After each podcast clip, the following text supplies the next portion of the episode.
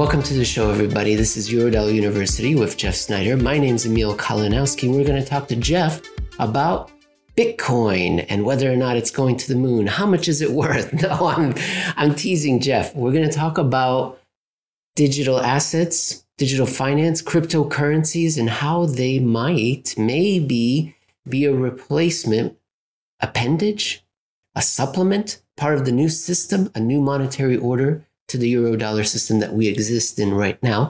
We're going to talk about unit of account, exchange, medium of exchange, a value. Is it a store of value?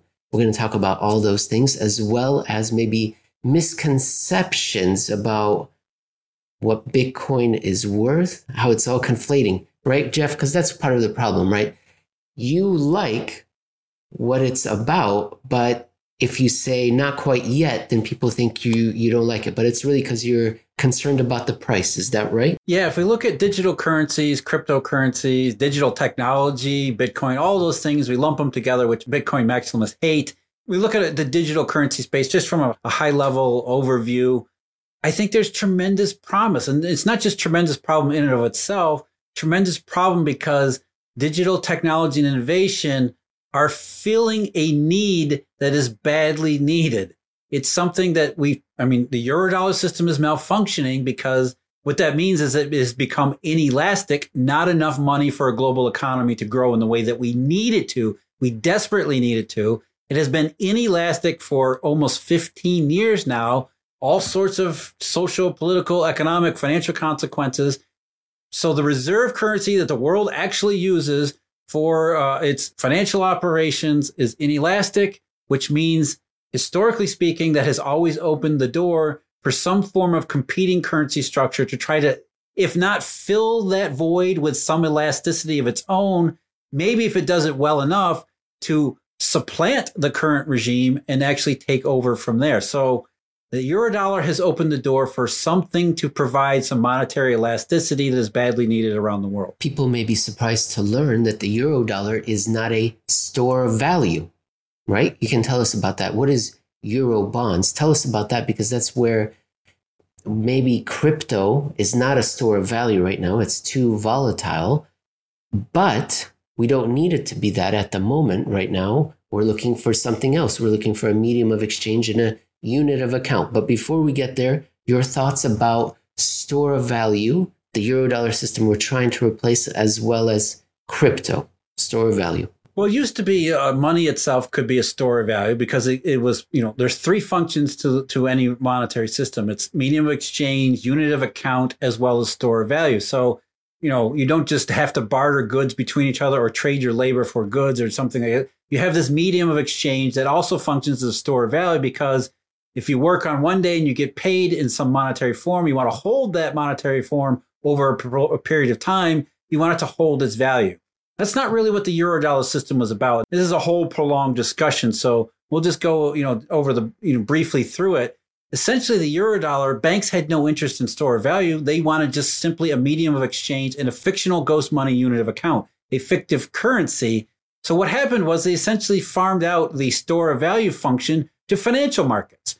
So if you want to trade through the Eurodollar system medium exchange, the banking system could do that for you. If you're interested in holding quote unquote Eurodollars for a period of time, you convert those short term medium exchange counts or balances or whatever instruments into, say, a Euro bond or some other financial security that you could hold on to for a period of time.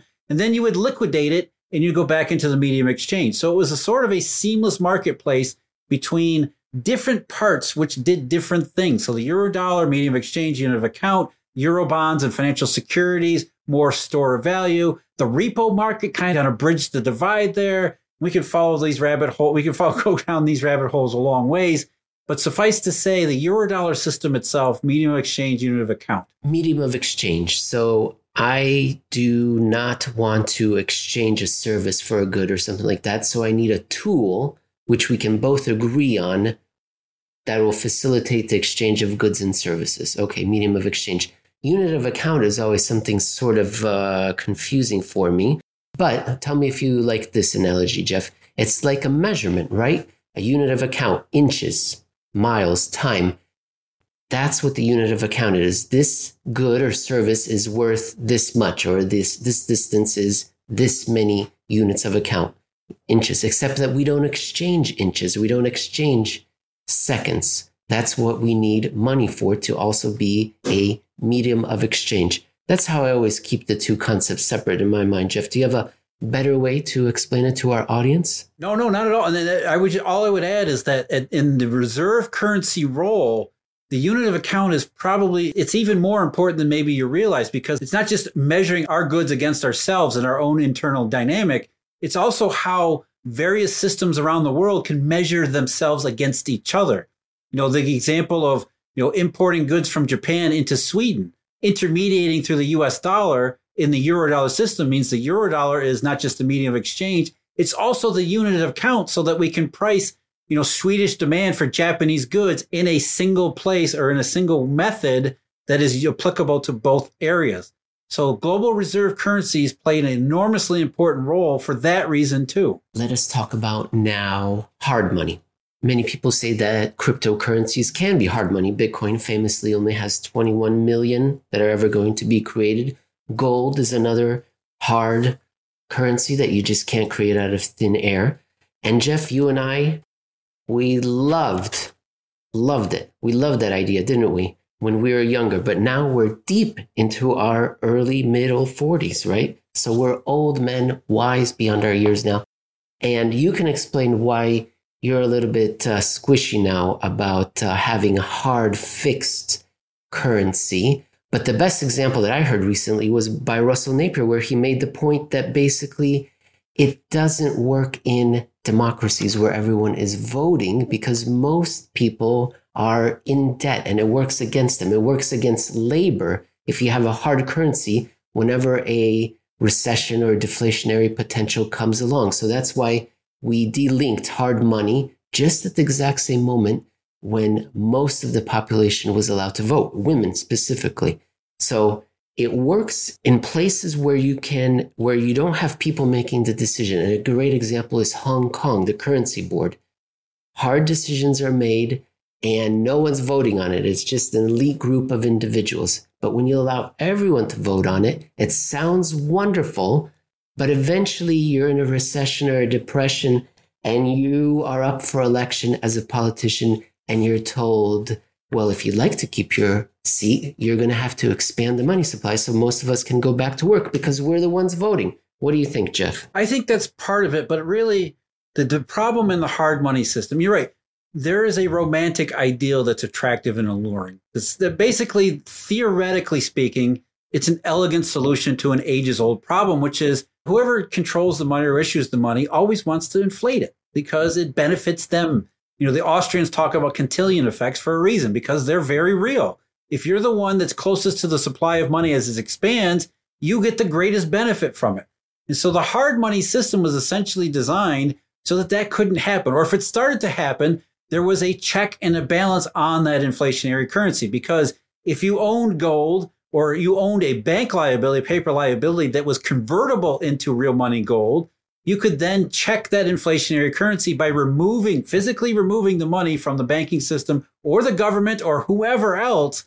And by removing hard money, you remove the basis for inflationary currency. So theoretically, that's the real allure to a gold based system or any other commodity money system is the idea that push comes to shove, you don't like what's happening in the currency, you don't like what's happening in the financial system, take your money out and you're completely sheltered from it. Not just in terms of financial existence or financial considerations, but also in the real world. You have a physical token that's in your possession. It's buried in your backyard or in your local vault or something like that. It's great as an ideal. It's great in theory, but in practice, what happens, going back to what, what Mr. Napier was talking about, what you were just talking about, hard money tends to pool. And it tends to pool at the top, which means the wealthiest in society, which they're not the laborers, they're not the regular voters. That's always a problem, not just in terms of the political dynamic, but more importantly, in terms of deflationary currency hoarding, which inevitably leads to the worst of the worst case for everybody, which is depression. So, as much as we like the romantic allure of being able to check the banking system through this hard money, you know, arrangement, it tends to break down in the worst possible way. And historically speaking, it did so with alarming frequency.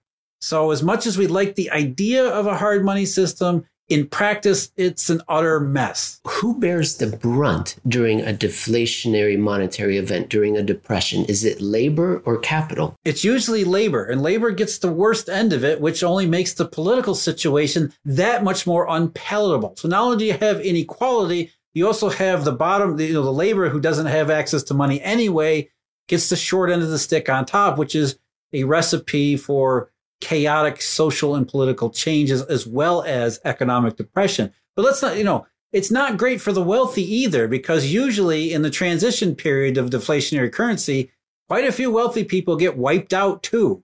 So it's a mess for everybody. It's really the worst case because there's no shelter from it. You know, it's hard to see how it ends up in any other way than too frequent messes. Yes. And somebody had the crazy idea of giving all these laborers voting rights. So that, yes, to your point, everyone suffers, except there's more laborers voting.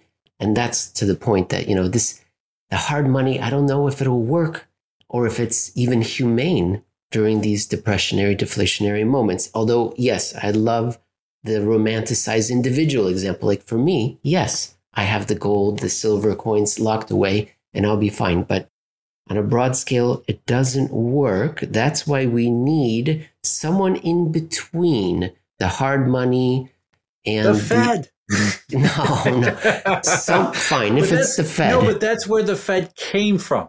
Because what happened in the certainly, you know, 1907 example, JP Morgan was the one who didn't suffer the deflationary consequences of the panic of 1907 and said, I'll step in and provide elasticity where nobody else will.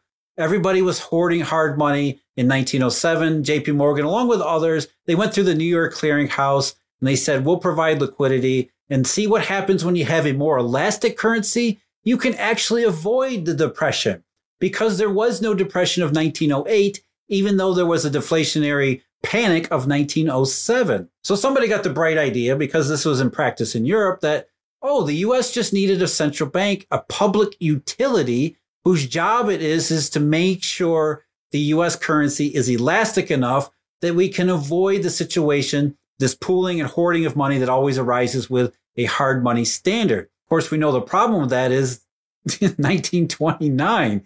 We have the Fed and it's, you know, only it's the middle part of a second decade in existence. And what happens?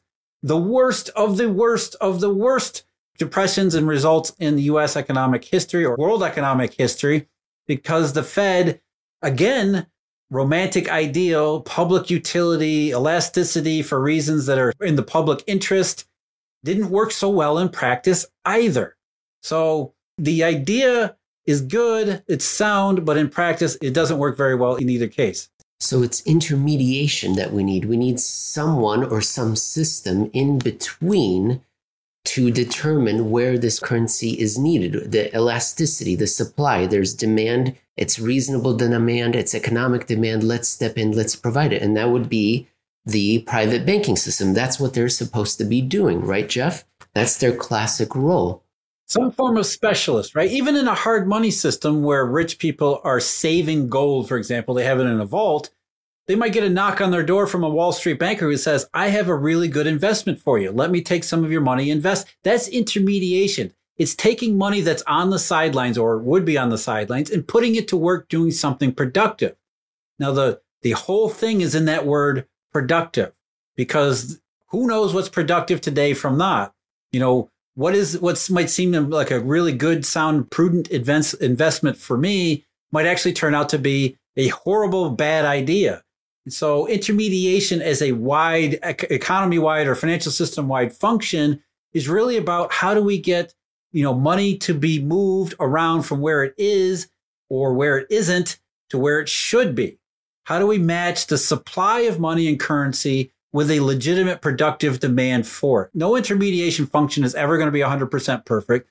There's always going to be mistakes. There's always going to be bad investments. There's always going to be losses and things like that. But an intermediation or an intermediate a system of intermediaries that works well enough will by and large have more successes than failures, which leads to money circulating robustly and efficiently, which should create the best economic case, which is sustainable, widespread economic advance. So intermediation is a huge part of making sure money circulates in the way it needs to. Well, there was a funny thing that happened on the way to the Colosseum. The Eurodollar system combined money creation, creating gold out of thin air, with intermediation. And that's the system we had been living in, and it was working just fine for most of that time period, all the way until was it reasonably well that's enough. That's part of the story too, right? You're right. The, the, euro dollar, essentially, we have the intermediaries, which are by and large these large banks. It's different, in, you know. Europe was is more heavily reliant on banks than the U.S. The U.S. has U.S. more has more of a robust bond market, but still it's heavily banked. But either way, intermediation was largely left to the banking system, especially these commercial banks or investment banks, which you know that's what they did. In the Eurodollar arrangement, we took the money creation function away from national stores of gold and gold exchange and gave it to these intermediaries. So essentially, we combined money creation with intermediation. And the money creation was because the Eurodollar is a reserveless system. So there's no reserves of gold, there's no reserves of Federal Reserve notes. It's an entirely ledger money, fictive currency, money of account system where we're just keeping track, not on paper, but as, as you know, computer screens.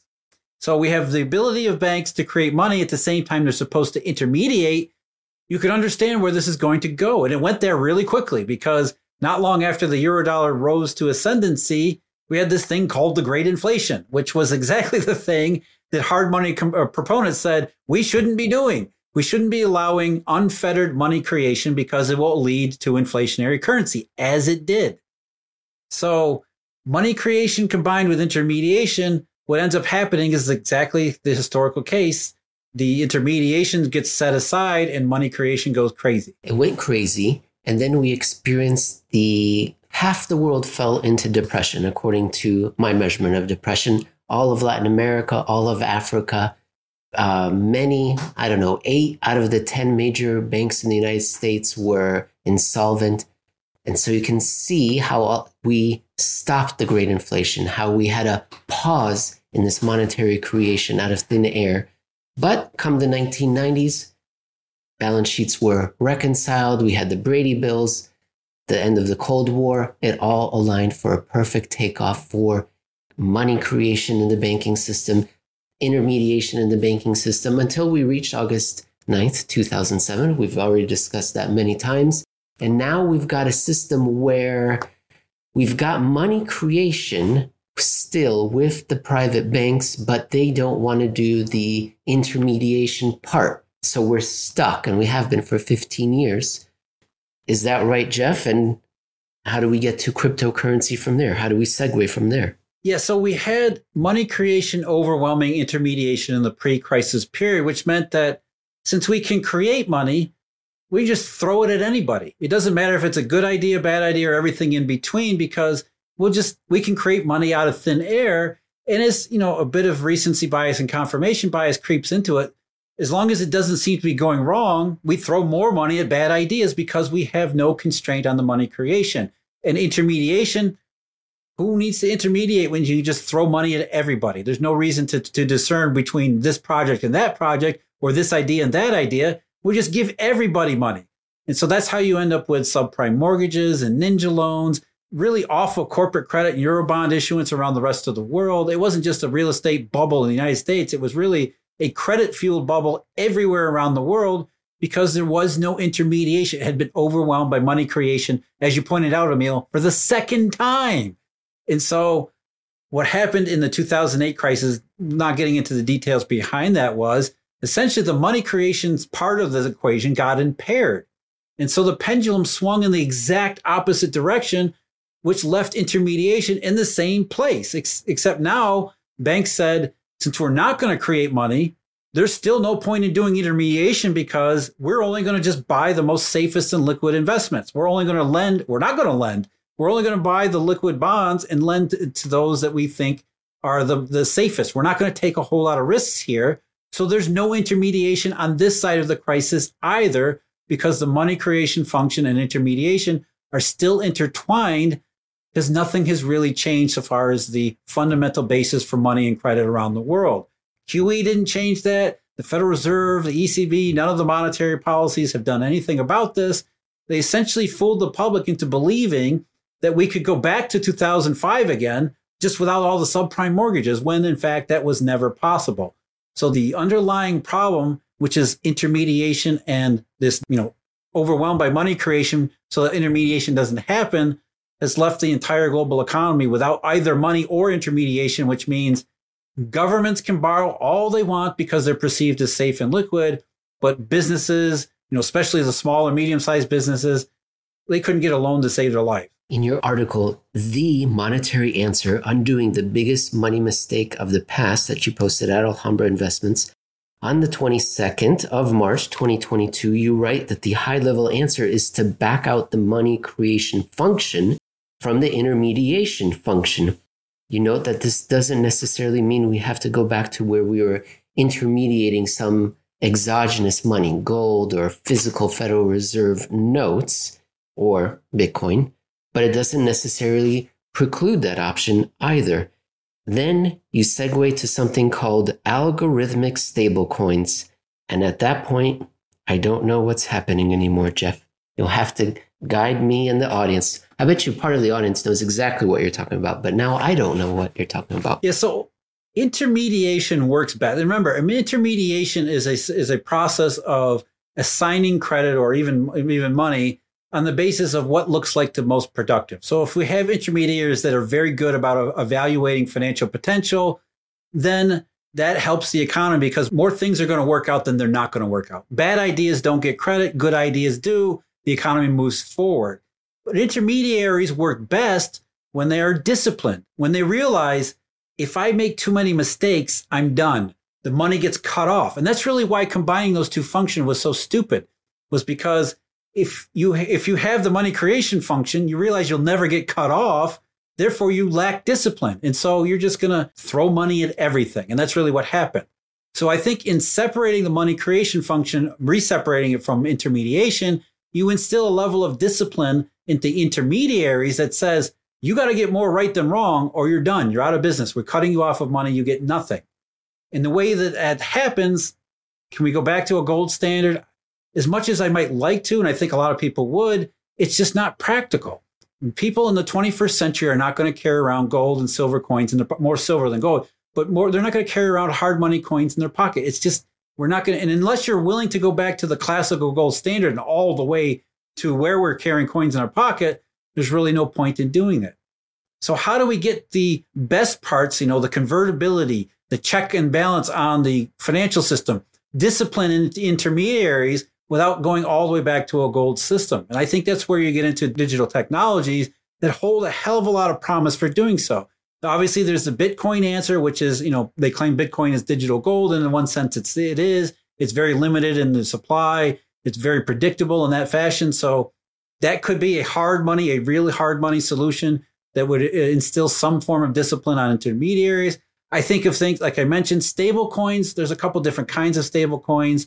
Most of them, like reserve stable coins, are nothing more than money market funds where the purpose is essentially to, to keep the value of the coin stable at $1 each coin using you know financial assets backing those or something called an algorithmic stable coin which really to me is very intriguing because i think it's a step in the right direction what we've really been talking about here the whole time whether we've been explicit about it or not is what is the maybe not the best way but what is the most realistic practical way that we can match the supply of money with the demand for it. How can we have intermediation but without crazy money creation?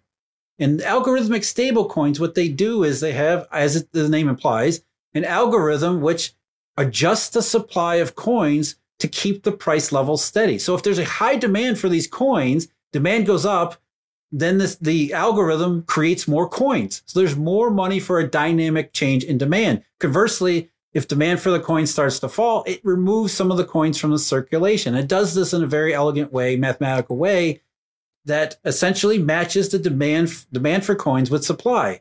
The problem there is it's attempting to also do intermediation because anybody that demands coins gets the coins, which is we're trying to avoid too. So algorithmic stable coins are maybe a money creation function that paired with some form of intermediation points us in the right direction. And I think the problem with the algorithmic stable coins is that their purpose is essentially to keep the price of the, the coin stable at one, where a more sophisticated, maybe eurodollar replacement stablecoin system algorithm might be far more broad, looking at different financial characteristics and saying we need to expand the money supply or the coin supply because of this set of factors, or we need to restrict the coin supply because of this set of factors. So you don't have a strict hard money arrangement. You have a somewhat dynamic uh, supply characteristics in the actual coin supply, which I think gets us closer to that middle ground where we're trying to get to, where you know the demand for money and supply for money, which are always changing. It's a dynamic world. If the demand for money and supply for money can be matched in the most elegant and intelligent fashion, paired with intermediation, that might be the realistic way out of the eurodollar mess. The factors that you mentioned, whether or not supply or demand is being changed algorithmically, do you think we can decide what those factors are ahead of time, or do we also need to leave that somehow open ended and and see what happens in the future? Or the factors are we able to determine them now ahead of time? No, and I think that's really the the challenge that's in front of. That's why it's you know again it's easy to lay out what the you know the high level overview might be and say you know hey let's just match supply of money with demand for money. How hard can this be? Well, it's incredibly hard. Human beings have been trying to do it since since there was money, and it's been more good than bad. But when we do get into the bad cases, it's, it gets it can get to be really bad. So it's not so easy. When you think about the details, what are the factors we need to consider? Intermediation. What are the factors we need to consider that in, for intermediation to work at its best? And it's really hard. What are the financial indications we need to say? we need to look at to, to design whether or not we're having is this enough money is this too much money what's the you know what's the range of scenarios and you're right emil the biggest challenge of all is saying that okay these are the rules for the stable coin or the monetary system today they may not be most applicable tomorrow and by the time we get 10 years down the road it may be completely different again so you want to have a pliable enough system that can respond to changes in not just changes in the monetary or financial environment, but in, just in the world in general. It can respond to these changes in some fashion where it doesn't lose its base principles or its base ideas. And I think that's really what the eurodollar was. If you really stop and think about what the eurodollar did in the, in the early 1950s, it was a very elegant, dynamic solution to a you know specific problem that evolved over time. And then as it evolved, it simply just went too far because everybody kind of lost sight of the, the, the guiding principles here and just let the money creation go nuts and overwhelm intermediation. So the details behind doing this incredibly difficult, incredibly complex, and I don't think we're anywhere close to saying that this is what they are and this is what they should be. We still need to think a hell of a lot about them. I wonder if we could look back to a political similar problem like this. I know I'm biased as an American. I wonder if we could look back to the constitutional convention because this sounds like what you're describing are all the same things that need to be done in politics. How best to set up a society that can last for generations, for ages. So maybe we would come up with a, a constitution, an algorithm that identified what you, what the central authorities were not allowed to do. And then we had three distributed power centers that would pass judgment and adjust this algorithm along as time elapsed. Jeff, yeah, have I solved this the problem? I think that's exactly the right idea. And so the way I think you envision that is not you have competing currencies, right? You have each one as a check upon the other. If, if one gets out of uh, characteristic or it goes too far in certain one direction, you have the ability to, to smoothly translate into another. So one goes up and the others challenge it, and the, you know it's always a game of one after another. And so, like you're saying, it's checks and balances. So maybe it's not a single currency or a single digital algorithm. It's one digital algorithm that looks at this, and another currency or coins that looks at this, and another that looks at this, and they're all combining together to give us a better sense of, you know, maintaining some sense and maintaining the ideals that we're trying to trying to replicate because money supply and money demand. It sounds really simple, but it's really not. And history, as again, history has shown that it's it's a complete messy affair. I love it. I love it. We need to do a part two. I'm excited. I want to do this, Jeff. You think we But can I do think it? that's I think that's the message here that we should end on here. Yes. You look backward at the Eurodollar system and you got plenty of examples about what to do wrong, how crappy it was. You know, it's left us in this 15 years of lack of economic growth, on the verge of social and political upheaval everywhere. Lots of bad stuff. But then you look ahead and you look at some of these digital currencies and the digital technologies, and people are actually thinking along the lines that we need them to. An algorithmic stablecoin to me can has the potential to represent a, a cosmic leap forward in the direction that we want it to go.